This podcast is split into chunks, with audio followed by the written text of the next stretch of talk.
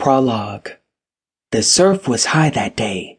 A day budding marine biologist Jasmine Robinson would never forget. Breaking right on the sand, the waves exploded into a fine mist of sparkling water droplets that filled the air, delighting hundreds of beachgoers along the packed shoreline that hot summer day as they ran and splashed and basked in the sun. The 20 year old stood on the edge of the sand, her backpack slung on one shoulder as she glanced at the pier to her right. She cursed the fact that she'd been up all night studying and slept in. Now she'd be lucky to find a patch of sand large enough to accommodate her towel, and it would be far back from the water's edge. Such is life, she thought, as she tiptoed across the scorching beach. All she wanted to do anyway was to read a few S's from her biochemistry test and get outside for a little while. No big deal. Threading her way between people's blankets and dodging tossed frisbees and balls, Jasmine reached a relatively open spot of sand and stood there, gauging her chances of getting any closer to the water. It didn't look good.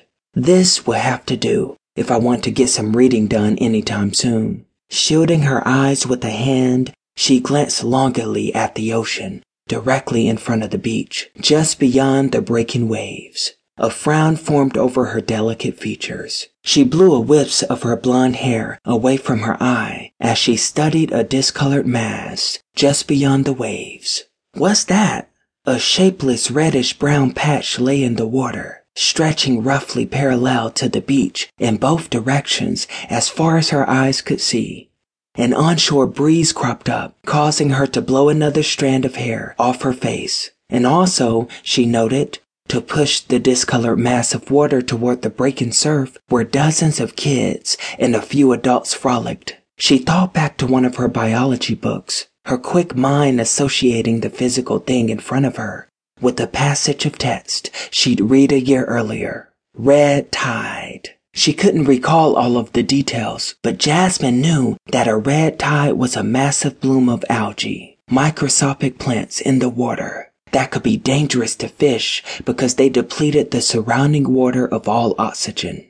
Neither plants nor animals, they belonged to a classification of living creatures known as protists.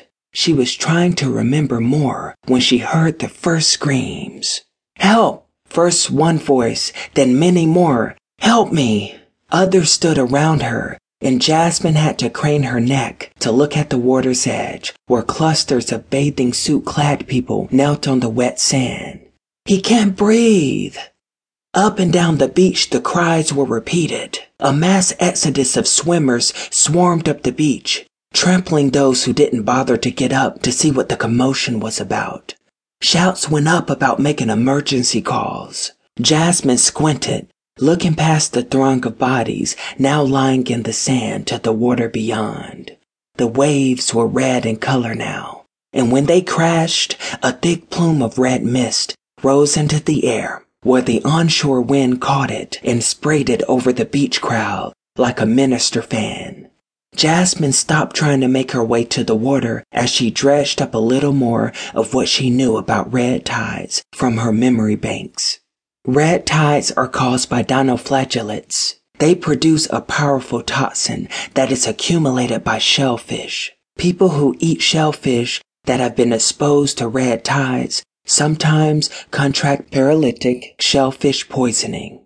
But that was through eating them. Even people who swam through a red tide weren't known to get sick from it. As far as she knew, it only happened from eating shellfish, which accumulated the red tide toxins in their flesh. When cooked, that toxin failed to break down. Could it be that these people were breathing the red tide organisms in through the wave plumes and concentrating the toxins in their bloodstream that way? Jasmine watched another wave smash on the sand sending another plume to waft out over the crowd of people which had swelled with those arriving to help. Within an hour, the death toll would rise to nearly 300 people.